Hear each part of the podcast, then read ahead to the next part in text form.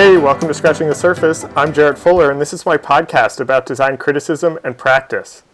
On today's episode, I am talking to the architecture critic Mark Lamster. Mark currently is the architecture critic at the Dallas Morning News and a professor in the architecture school at the University of Texas Arlington and is currently writing a biography of the late great architect Philip Johnson.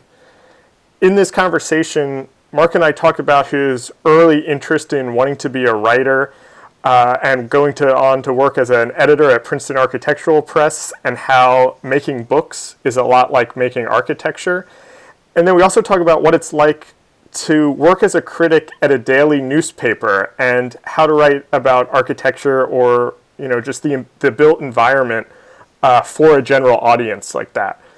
I really enjoyed this conversation. I love Mark's writing and his approach to his work, and I think his position at a newspaper like that is a sort of different profession than the other full time critics or writers that I've talked to on previous episodes. So I think uh, he brings a sort of unique perspective and writes for a different type of audience that uh, we don't always talk about on this podcast. And I think uh, talking about that just led to a really great conversation about how graphic design criticism could operate in similar modes. So I think this was a, a really fun and interesting conversation. So here is my conversation with Mark Lamster.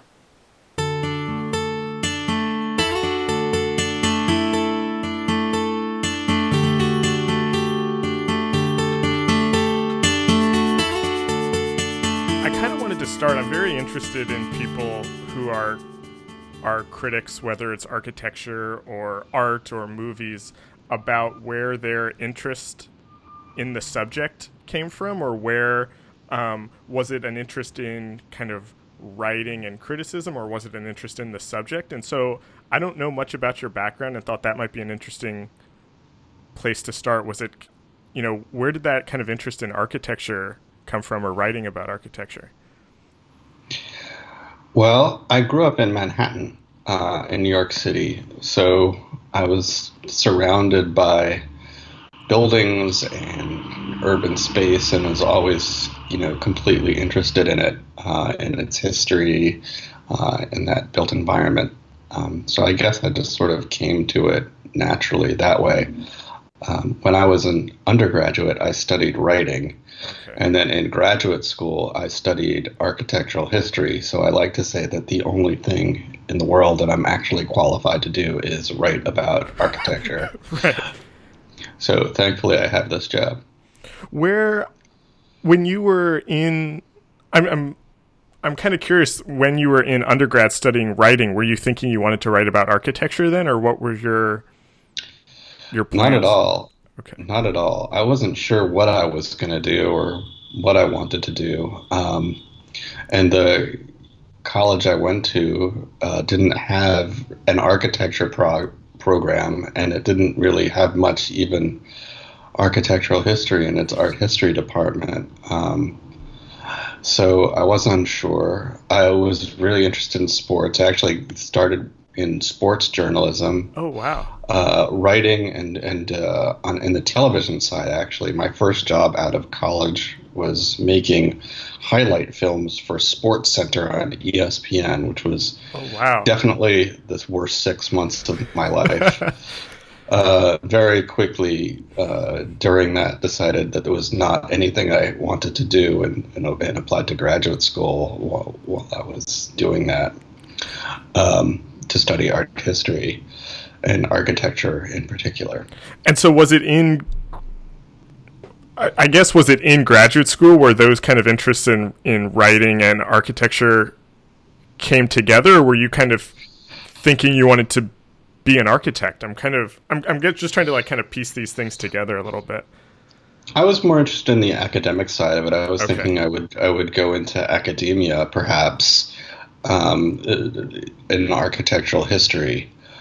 Um, but what happened was that I just um, I got tired of being in graduate school and wanted to get out into the world and to yeah. make things. I didn't want to be an architect, but um, so I'd been accepted to a PhD program after my master's program, but uh, I just delayed it and moved back to New York City and started working in, in publishing. Okay. Um, because I like the idea of making making things, making objects, books. Mhm. I love books. I love writing um, and working with authors.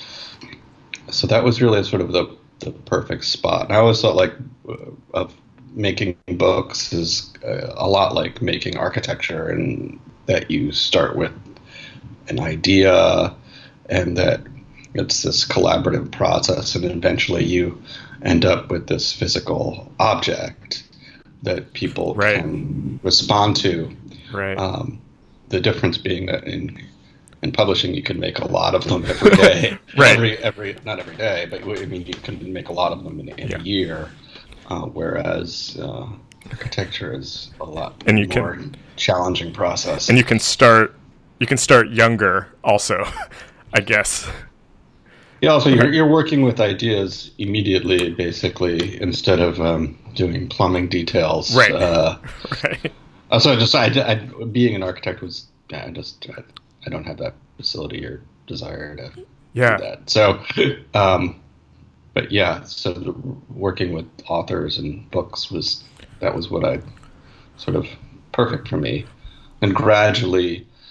I started working at a, at a publisher called George Braziller, sort of small, independent, distinguished publisher of um, fiction, but mostly illustrated books. Uh, and then I quickly switched to Princeton Architectural Press, where I stayed for a very long time and loved. Um, but it was at at Princeton Architectural Press where I started doing my own writing as well, and eventually that uh, turned into a full a full time occupation.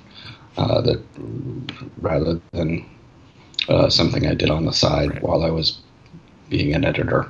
Right. Okay. Yeah, I was curious about that because I actually didn't know that you were at Princeton until I was kind of researching you for this for this conversation.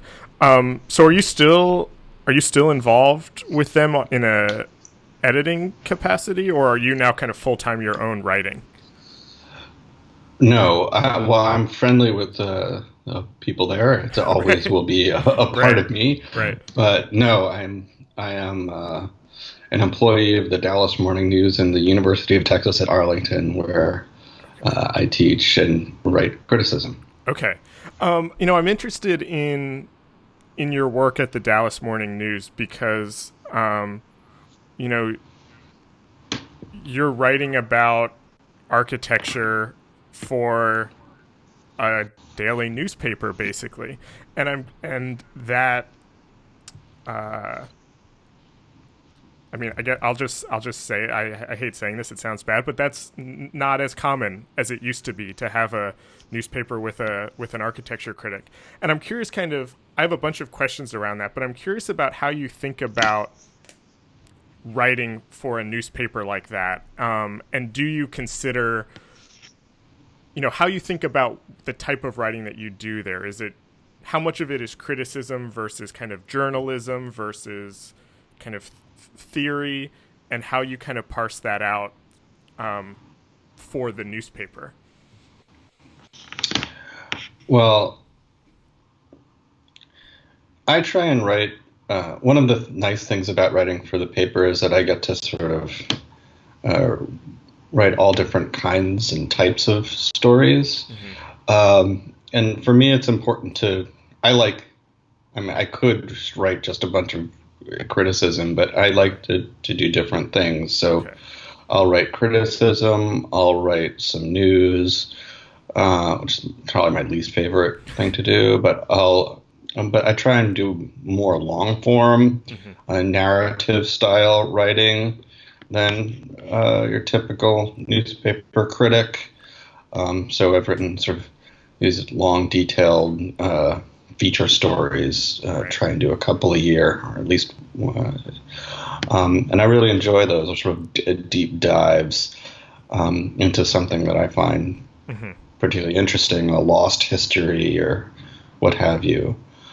Um, I think that's important at a paper like the news to sort of, um, and in a place like Dallas to sort of highlight the history and the built environment as something that um, is special and, and, and, interesting beyond just uh, the cycle of, of the moment and the next and the new. Right. Um, so uh, I like doing all these different forms, whether it's a short piece or a long piece or etc. And it, it's nice that I, I have an opportunity to do that. Yeah, I think one of my favorite recent pieces of yours. I think this came out last year, and I think it was for, Dallas Morning News. I know you write. In addition to that, you write for a lot of other publications, but it was your piece on Robert Irwin and uh, Marfa. Was that last year? I think that's almost two years oh, ago oh, now. Oh, yeah. Okay. That that that actually has that installation has opened. Oh wow. Uh, at okay. this point, so this story about uh, for the listener. It's yeah. a story about a Robert Irwin installation uh, uh, at uh, in Marfa at the um, uh, Donald Judd's right. Uh, Chinati Foundation there, and uh, basically it's a story about the, the, the piece is set in this. Um, old uh, hospital building that had become a ruin and was very much beloved by uh, the people of Marfa. Uh, and Judd, uh, not Judd, excuse me, Irwin decided he would make his piece in this um, old, right. decrepit, declining ruin uh, of a building. But when they started to do that, they realized they'd have to completely destroy the building. Right. And it became a preservation case. Um, and they ended up just destroying the building and then rebuilding it. Right, right. Uh, um, to Irwin's specifications, uh, which was a kind of very odd thing to do as far as I was concerned, especially because Chinati owns like a gajillion mm-hmm. acres of land, including the, the, lot right next to it. So right. you, they could have just built the thing right next door to it rather than destroying the, the beloved thing, but they didn't. Um, uh, in any case, the, the piece is now opened uh, since I wrote that story. Um, has been uh, very well reviewed. I, I love Irwin's work, yeah. so it's kind of interesting uh, a story from that perspective.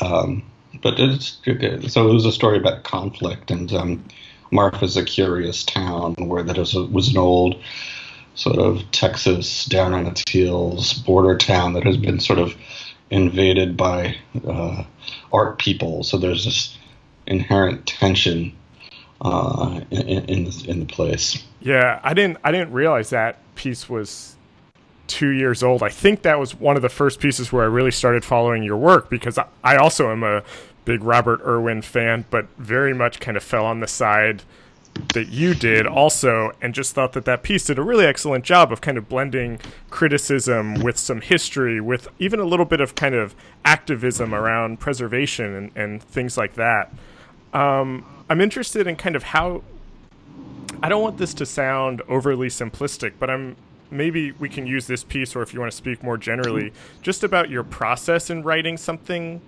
writing a piece like that um, you know are you pitching these stories? Are are you kind of being asked to write about specific things and then, you know, are you kind of visiting locations? Like what's what's that kind of process like for you? Uh, usually I choose my own stories, sometimes okay. In collaboration with an editor who might make a suggestion.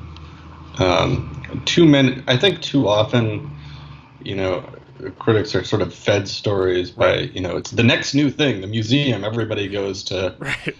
to, to the next new place and that was actually an interesting story where i felt like there was some big opening of something somewhere else and i decided to zag while everybody else zigged and i would write that story because everybody else was going to cover the opening of whatever it was that right. week um, interesting which is important to do also i mean i also like to cover those important things sometimes i'll I'll do it a little later than because mm-hmm. uh, I don't think it matter so much to be there the first week when they have the press unveiling for a new museum or something. It's Right. almost detrimental because you get this very privileged view when no one's in it. You don't really see how the building works. Right. Uh, You're supposed to come up with some uh, analysis of, of, of the building and whether it's good or not, and you haven't really seen it function yet. Um, Yeah.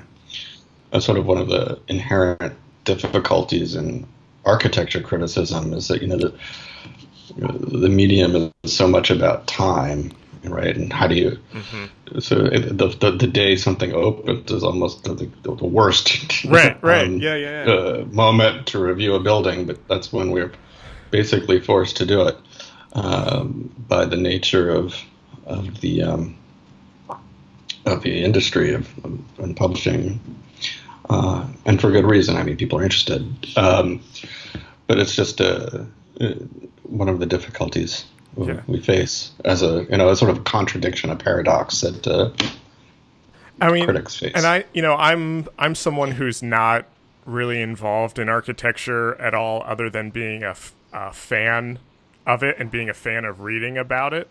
Um, but I know, you know, recently I've seen a lot of kind of discussion, and this is related to what you were just saying, but a lot of discussion, kind of about uh, renderings and whether critics should be writing about a rendering of a building before it's actually been built. And I'm curious, kind of how you think about your role in all of those kinds of discussions and your role f- kind of for the audience. Um, you know, whether you should be looking at renderings and writing about those versus the opening day versus five years after the building's in place. Kind of how do you think, where do you think that like you're best suited to really talk about architecture intelligently? Well, I think you have to do it everywhere. There's, I think you do need to talk about renderings um, because a lot of times they're going to be how projects are presented, Right. and uh, in order to respond um, to what that that project is going to be and how it's going to exist, um, you need to be able to comment intelligently and the basis for your commentary is going to be some rendering. Now, the, the flip side of that, it, I think, is knowing how to look at a rendering um, and see what's actually happening in it to the best that you possibly can. See what's hidden and Right. what's not, what you're being shown and what you're what you're being shown and what you're not being shown, and then you know being able to communicate that um, uh, to the public because obviously a lot of these renderings are basically they're sales tools, they're promotional tools, Right. um, and sometimes what you're being sold isn't uh, necessarily the bill of goods that y- that you want to buy or that's best for the city. So, as a critic, you sort of it's your job to say, hey, you know, you put a halt on this, and it's challenging because you know obviously they, people are really good at making renderings, and they're very good at making renderings from the angle that don't that doesn't show where the disaster is, or Right. you know, typically it's high up and everything's it's high up, so you don't see uh, what's going on at street level where most people will experience a building, and it's, everything's shiny and pretty, and Right. Um, there's always trees everywhere and people walking with strollers, and you know there are a, a zillion cliches, and then but you know as you start paying attention to the actual there that's there, you start to say, well, wait, that couldn't happen and this couldn't happen, right? Because there's no gravity, there's no reality in a rendering. It's just it's just invention.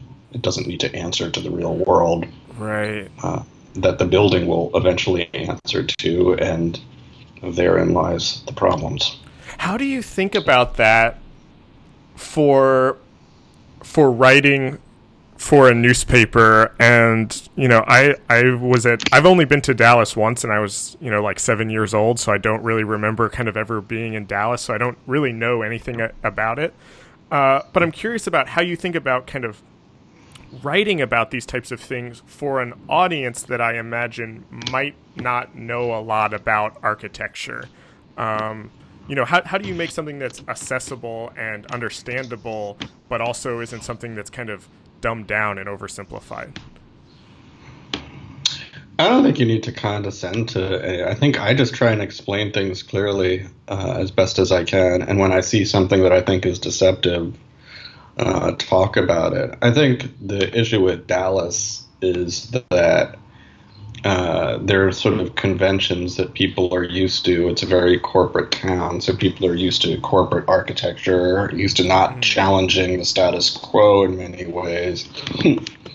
so they see a pretty rendering and it's a pretty rendering, and hey, great, that's the next new thing. It's pretty. Right. Um, uh, and that's not because they're uh, not intelligent or um, right, bad right, people yeah. or whatever. It's just you know that's that's the culture, um, and that's why I'm there is to say, wait, hold it, because mm-hmm. um, I think they're I mean, the reason my job exists is I think because people at the paper and, the culture and the community, just the world are like, hey, things are going crazy here. Let's have someone talk about this right. and, and uh, write about this this place that we're building and what it is.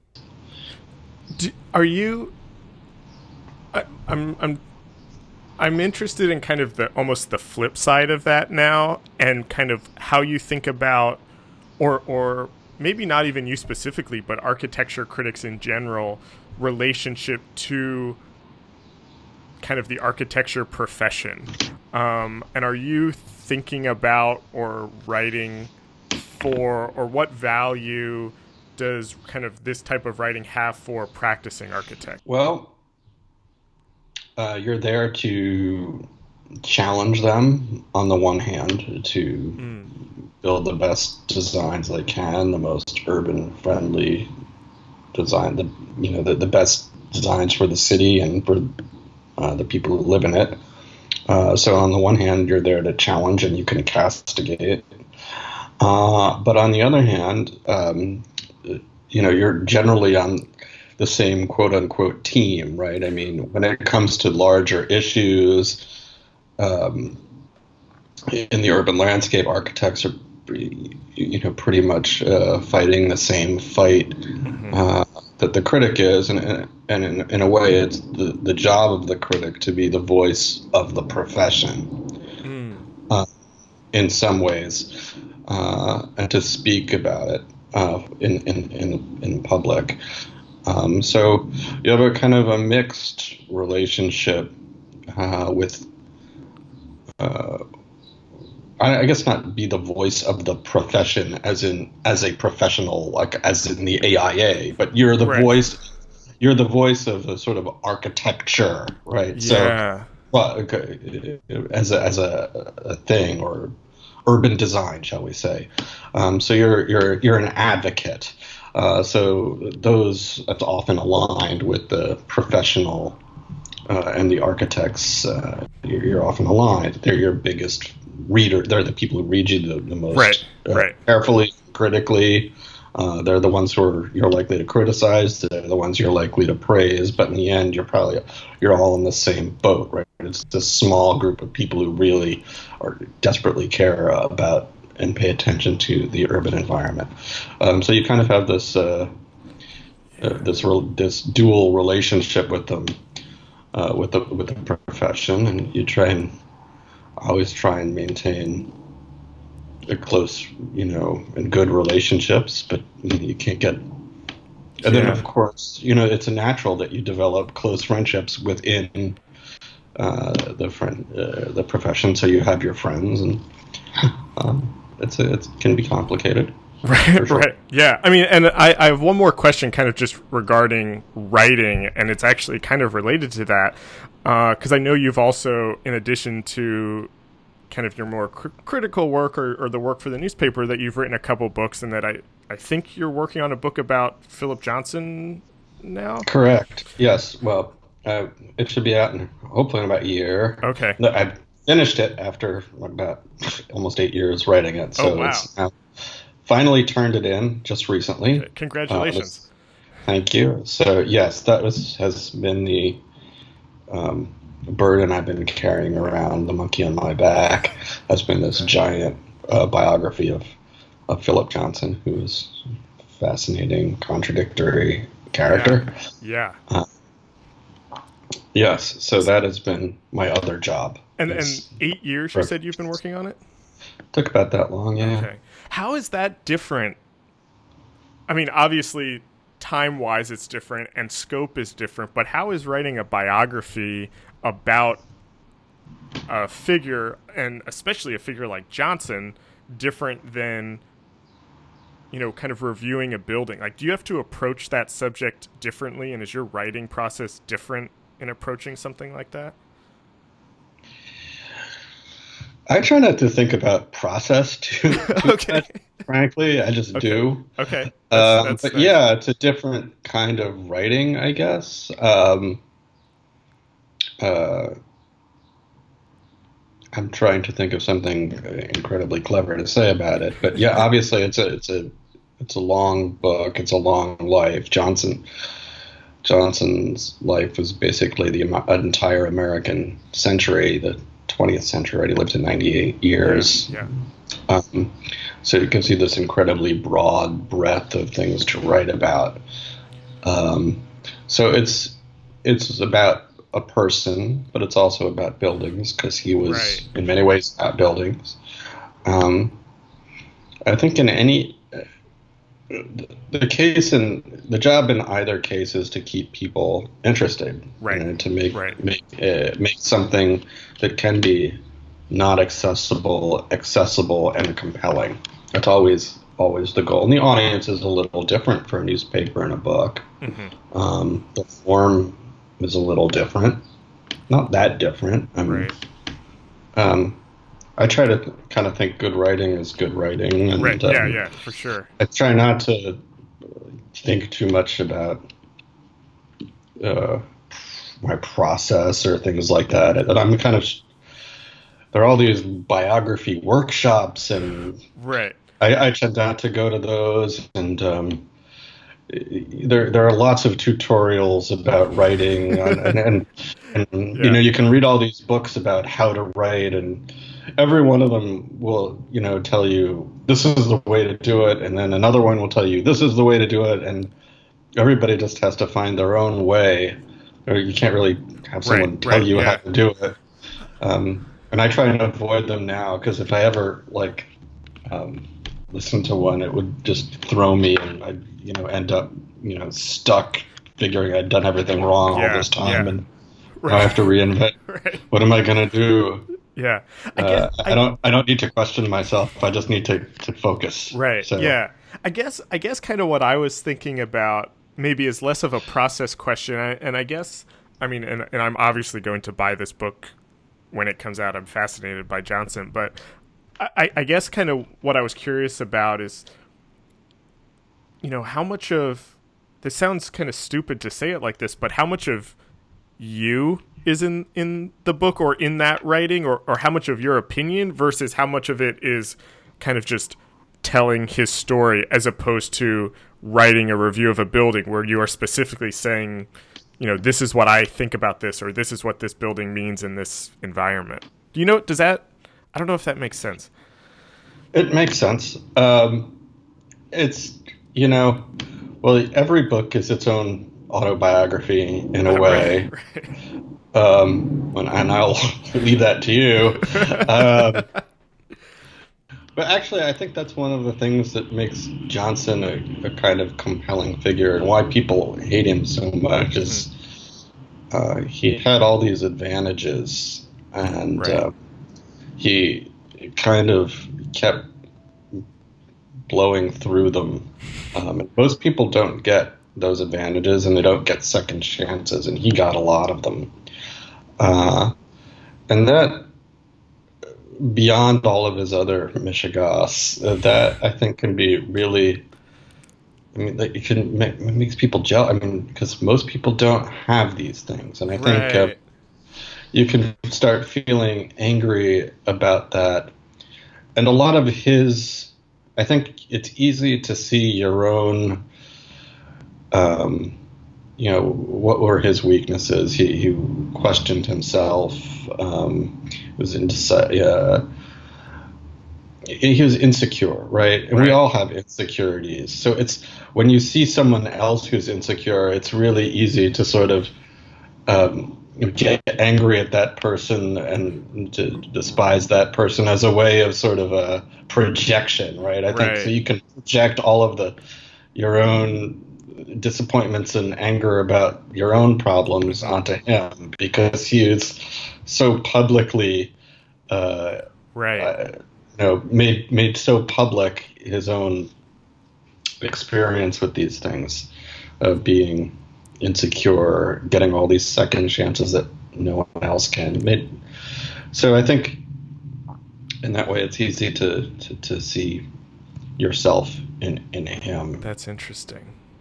Um, I don't remember exactly where this question began. Oh, where do you, where do you, how do you put criticism into the? Yeah, right. I mean, I think you, you, I, I, try to write critically, especially about his buildings, whether I love them or hate them, how okay. they work, how they didn't work. Um, but it's not just criticism. Your writing has a style. Um, right. I try and write with. I mean, I have a. I try and write with the sense of humor. Mm-hmm. Um, uh, have it be have some pace. Um, yeah. Uh, have it be. Oh, I don't want to sit there. And, right, uh, right, right, right. No, no, yeah. Things that I want to try and do, but you know, you also want to try and have it have some spirit of your subject in there. For right. me, um, there was a previous biography of Johnson. Uh, it was written while he was still alive. Mm. Um, uh, and I think he hated it. And I think one of the reasons why he hated it was because he didn't feel like he could see himself in it. He didn't. It was this very, uh, and it's an excellent book actually, um, although dated now. But it's an excellent book. Um, it's just that you don't feel Johnson in it right. because it's huh. a very academic uh, style of writing.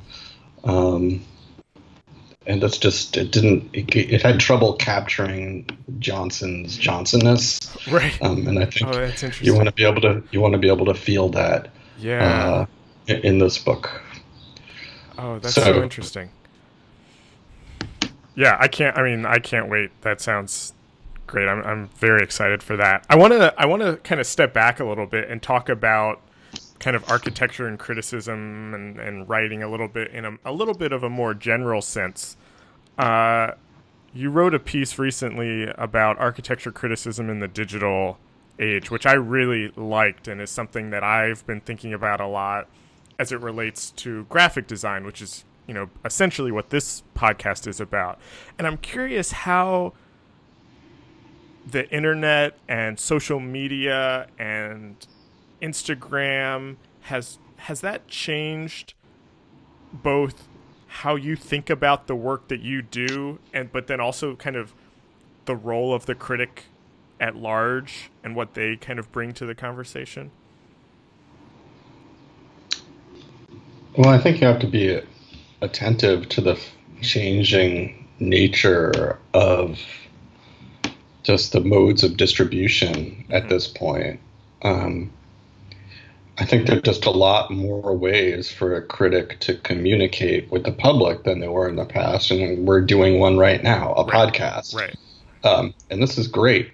Um, so when I see people lamenting, you know, the death of architecture. criticism, first of all, just just criticism has been in crisis from the moment the first critic started writing criticism, which right. you know right. basically since like. Uh, there was a guy who rubbed two sticks together about fire, and then there was a guy, you know, right next to him around, you know, sitting there saying that, you know, the guy didn't know how to rub the, the sticks together properly. and, yeah. and also, um, God, how much, there's not enough people like me uh, complaining about this. Yeah. Um, so since, so since Irk, you know, complained about the fire stick rubbing, critics have been concerned about criticism, um, which is not to say there aren't completely justifiable things to be concerned about um, uh, right now. Uh, but it is a there is a history. Um, so uh, I think it's there. You know, you have to understand there's positives, which is that we get um, all these different modes of mm-hmm. of communication, and I think you need to be attentive to them. And that within writing, um, within the you, the newspaper form, for example, uh, which is becoming digital, and that's a challenge in terms of uh, monetization for the corporations. For a critic, um, uh, it makes you know your job is endangered on the one hand. On the other, uh, there more there's more opportunity to yeah. integrate photography, video, audio, um, all these other different things uh, into the kinds of work that you do. And the danger is that we, you know, all end up doing, you know, uh, or we all end up unemployed, or we all end up, you know, ten new buildings you need to see, right, right, uh, and you won't believe number three. yeah. Uh, you know, that's that's the danger. Yeah. Um, so, uh, and the different critical mediums, you know, I think it's different for music critics and theater critics and architecture critics and film critics. They're all slightly different. Um, uh, you know, some are more po- have more popular mediums. Some have yeah. a more of a, a service component. Some have uh, temporal issues that they have have to deal with. So it's, it's a little different for for each one. And I think it also it's important to recognize how much larger the field has grown. Mm-hmm. Um, in terms now that there are websites, there's a website for every everything, and there's like everyone has a place, can find a place on the internet. Um, that that doesn't that doesn't equal, uh, or that shouldn't, that really can't um, be a substitute for a newspaper critic in a major metropolitan area. Right. I think there's a real service. There's a real service to what we do, and that's why I, I sort of was excited to do this job in Dallas because I think that that's an important role that that critic plays, um, speaking to the public about uh, the city. Right. Yeah. Yeah. I mean, and that's interesting because, you know, I'm I'm thinking about I'm kind of taking what you're saying and putting the lens of the graphic designer or graphic design criticism on top of that, and I, I it, it all still works. And I think in a lot of ways, I started this podcast and and kind of went to graduate school with this sense that design graphic design criticism maybe was in some sort of crisis or that we needed more of it and that through talking to people I've realized that it's not that it's in crisis or it's not that we need more of it, but that the kind of criticism I'm craving is something that's kind of deeper and richer and more expansive and less kind of quick and the kind of hot take and but you know something that looks at history and looks at how it kind of affects the environment and the culture that it was created within. And I think uh, I think that's the kind of work that you do a lot of times, um, that kind of richer, deeper work. And I think architecture critics, architecture criticism at a whole, kind of grapples with that uh, a lot more than than a lot of design criticism does. Does does all of that content change how you feel like you have to write or are you still you're kind of like aware of that and you're just you're doing your your thing? I try and I'm aware of these. I try and do my thing. I look yeah. at graphic design. It's really, um, it's hard. It's hard to be a really. Um, there aren't. It's a because architecture seems to have created a larger critical maybe it's easier to write about. I feel like the, the number of people who can write and I, I, you know i spent a lot of time editing books about graphic design.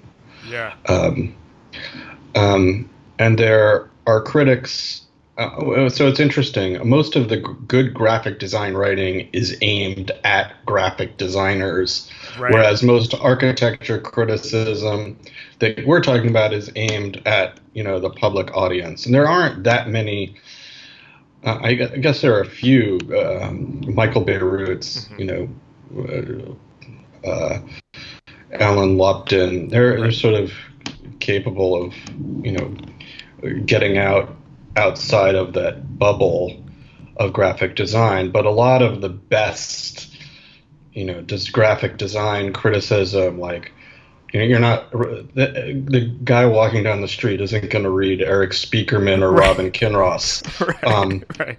And I love them. You know, they're just yeah. fabulous, fabulous. Right. I, you know, Rick Poynor, You know, yeah. someone who can get out. Um, but you know, the Ricks and the Michaels and the Ellens are are, are a rare breed. Um, so it's a, it's a little bit of a different. I guess I may be uh, wrong here. I'm sure there are many. There are many more. Um, wonderful graphic design writers who who are capable of, of yeah of doing more. It's just that the, the there isn't necessarily the um the, the, the, audience at newspapers for it. Maybe that there should be more. I think for sure. Um, I, I, instead of you know all of just arguing about you know the, the latest logo. Right. Right. Uh, although you know uh, Paul Lukas does a fabulous job on Uni Watch, right? Yeah. I mean, writing about design for the public. That's a great example yeah. of a, uh, uh, someone I think does a, a, fabulous job, a terrific writer. Yeah. Um, so I guess I'm wrong. I think there are plenty of. I, am going to just retract this whole this whole idea. There are wonderful, many, many, many wonderful graphic design writers. There really are. Um, but you know, I try and think of the venues for. Uh, yeah at, a mainstream, non-graphic design oriented places, and it's a little more challenging. So architecture criticism, um, by those standards, is a great business. right, right. Well, so I, I, I want to. I have a couple more questions just to kind of wrap it up, but I do want to kind of pick apart a little bit of what you just said because I think that gets to the heart of a lot of the things that I think about and a lot of the conversations that I have on this podcast. And and one of them is that a lot of graphic design writing is kind of written inwardly and written kind of for the profession. Uh, not to say that there isn't some. I think you're exactly right that there are there is that kind of general public writing that happens, but it is more it's it's rarer. And so I, I guess I'm I'm curious as somebody who writes about architecture but is also very close to graphic design and kind of familiar with design writing. And I don't I don't mean to put you on the spot with this question, but I'm wondering if your thoughts on on what design writers could learn or take from kind of you know the great architecture critics or or architecture writing for that kind of audience are there things that could translate to to graphic design Well, great writing is great writing. Mm-hmm. Um, I think trying to figure out how to um, tell compelling stories is is basically the most important thing. Have have humor. Mm-hmm. Have um, uh, I don't I don't um, just good writing is good writing for me. Um, right. And there, um, so that is what I will say there. I, I, don't, I don't know what lessons architecture criticism can give uh, graphic design yeah. criticism or vice versa. I think they're both. There are people who do a great job in both, and there are some people who don't in both, and I mean, the truth is also that both need to have, you know, there is go- always going to be graphic design criticism and architecture criticism yeah. that is inward directed, that right. is for the profession and not for the public, because these are disciplines that. Uh, these are professional disciplines, um, and the practitioners do need like a, a right. theor- theoretics a, theoretical practice, and they need people to help. Uh, need they need criticism to, to navigate that practice, um, and so not all criticism should be you know aimed at at, Yeah. at the at the general public. Yeah. Um, uh, that said, I think good writing should always be legible no matter what. So even, I mean, that was my challenge when, when you, you're an editor. You want even the even the theoretical writing intended Right. uh, for the practitioners it needs to be needs to be good, and Yeah. sometimes that, that it's not, and that's its own separate problem. But that that's a little bit different than what you're talking about. Right. I I want to say something that I've been thinking about recently, and I just kind of want to throw it out to you. I don't know if there's a, a question in it, but I'm curious. Hearing you kind of talk through a little bit of this is making some connections with some other things that I've been thinking about.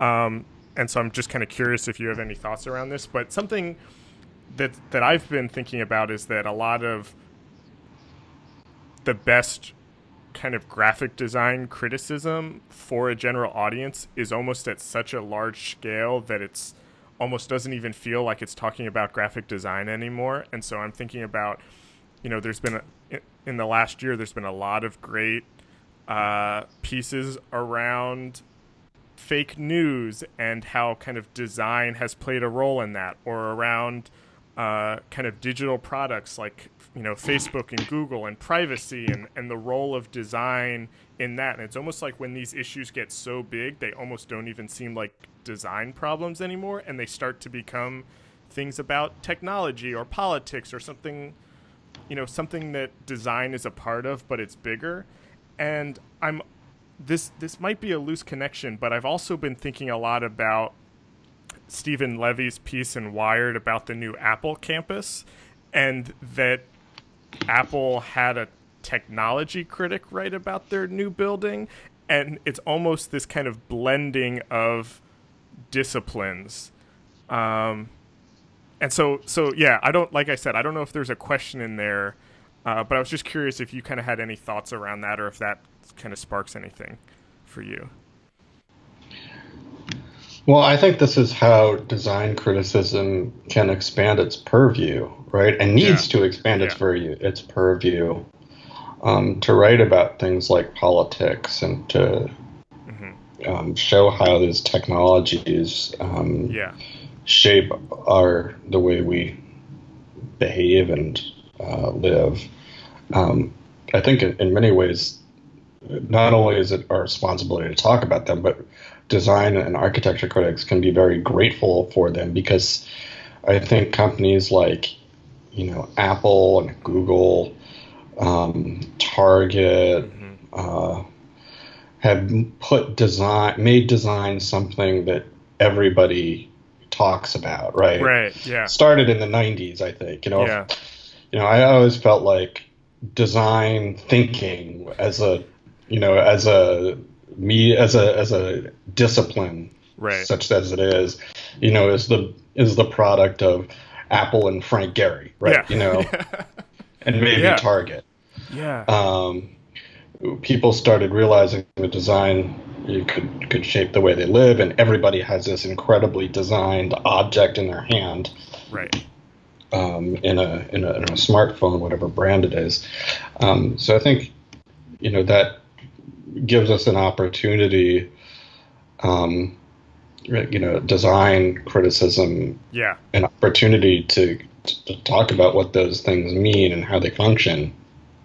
Um, that maybe I haven't taken enough advantage of. Maybe maybe we need more. And with sort of that, I know there's a, a large critique about you know tech criticism and how it's too much about you know how does this work right. Um, and what's the cool f- new function here, and not the fact, you know, broader issues about what how these uh, what these devices are doing in terms of Right. shaping uh, the way we relate to each other and privacy issues, and um, uh, so I think that, that those are design issues, and in some ways architecture issues that we should all be thinking about and offer a great place for a design critic to to to come in and step in and and write. Yeah, that leads perfectly into what my final question for you is, and I was kind of interested in, um, and this also really ties back to kind of our very the very beginning of the discussion about kind of working with books and ideas. I'm interested in what topics or ideas you're really interested in right now or you're kind of wanting to write more about as it relates to architecture and design and the built world. What are the what are the things that are that you're excited about right now? Well, I've been sort of in this academic bubble for the last year right. up at uh, uh, do on a fellowship. So I'm excited to get back to yeah. Dallas and dig deep into sort of this urban problems that Dallas has and sort of wrestle with these uh, issues. That's you know uh, housing. That's our big public infrastructure issues, parks, um, some issues uh, native to Dallas that need to be talked about, uh, mm-hmm. corporate architecture, and uh, uh, bringing some new inventiveness to the city. And so I'm really looking forward to that. Um, but I'm also really looking forward to talking. Uh, I mean, if there's anything that this year has given me, I, I took it to really concentrate on urban, on you know, urban policy and urban issues, and it reminded me how um, excited I am about architecture itself. And I think in the last couple of years, architecture has become a bad word. Huh. Um, I was recently at um, a Harvard bookstore up here, and the, the shelf that they used to have all the, the monographs for the architects on is now just books about the city.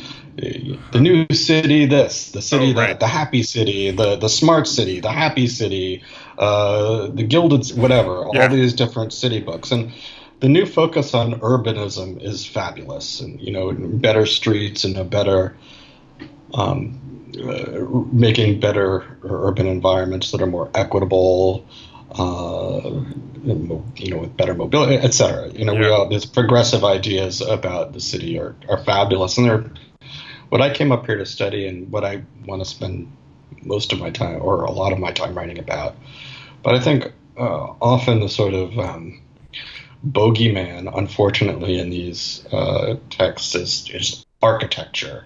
Yeah. And the architect, big bad architect made by architecture stars, and all they're interested right. in is their forms and yeah. and uh, and you know that cost so much money and uh, um and I really I kind of obviously that that that is uh, a thing. Yeah. But um, but I really do uh, love uh, this the subject of, of architecture and beautiful buildings uh, and interesting buildings. And I do think architects are not the enemy. They're uh, they're kind of uh, solution uh, finders, yeah. and um, I think embracing them and looking at their work and looking at buildings and seeing how they work is really exciting, and um, I lament that um, we've allowed architects to become the enemy too much, mm-hmm. and I don't think they should be at all. Um, which is not that they're above criticism. Um, so I'm excited to to look at really wonderful buildings and write about them, and I just hope that we can have more of them, yeah. uh, especially in Dallas. Yeah, I love that. I think that is a perfect way to end this. Mark, thank you so much for talking with me, and I'm I'm looking forward to what you write next. I'm looking forward to the book, and I thought this was such an interesting conversation. Thank you so much. It was a real pleasure for me. Um, congratulations on, I guess it's an anniversary of the podcast. So um, yeah, uh, good on you, and uh, thank you. Congratulations. Thanks. pleasure. This episode was recorded on June 28th, 2017. Our theme music is by Andy Borgasani. We're on Twitter and Instagram at Surface Podcast. You can find us on Apple Podcasts and SoundCloud and at scratchingthesurface.fm. Thanks for listening.